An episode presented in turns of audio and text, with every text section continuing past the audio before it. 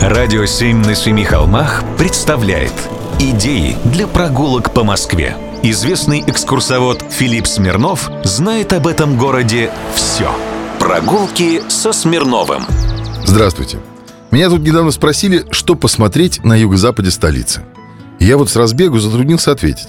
Новое время, безжалостная хозяйственная деятельность советского человека, реализация генерального плана столицы и так называемая дрезденская планировка всего юго-запада стерли почти все следы старинных урочищ. А обилие населенных пунктов хоть и дало имена микрорайонам, но эти имена прижились в Москве только в среде самих местных жителей.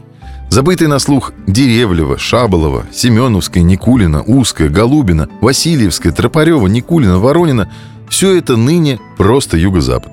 Дрезденской, кстати, называют планирование кварталов так, чтобы взрывная волна и огонь не уничтожили людей и дома в случае обычной бомбардировки, а также сослужили службу городу. Дома стоят под углом друг к другу, чтобы в случае атомной бомбардировки выполнить роль волнореза и пригасить ударную мощь взрывной волны.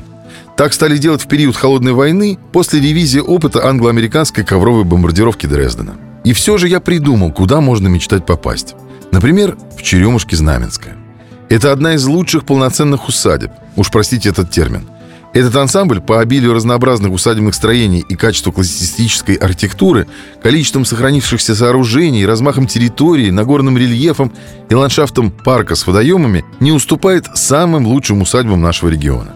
Господский дом и замок конно-скотного двора, Эрмитаж, пилоны ворот, оранжереи и павильоны образуют единый ансамбль. Она закрыта до сих пор от посторонних глаз.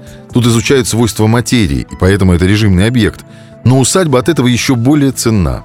Располагается она на улице Большая Черемушкинская, в домах номер 25 и 28. Здесь, у Голицыных, бывала Елизавета Петровна. Чай пили. Потом имением владели Меньшиковы. Внуки соратника Петра Великого чаще бывали за границей, чем в Москве. И они перестроили и все же облагородили имение. А вот уже в 1880 году Эту усадьбу купил купец Якунчиков, владелец мануфактуры кирпичных заводов. Его жена Мария Якунчикова была художником и часто писала этюды в усадьбе.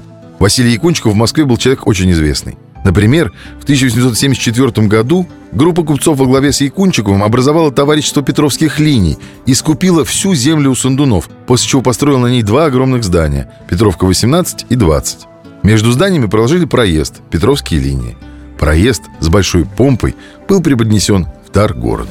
Прогулки со Смирновым. Читайте на сайте radio7.ru. Слушайте каждые пятницу, субботу и воскресенье в эфире «Радио 7» на Семи холмах.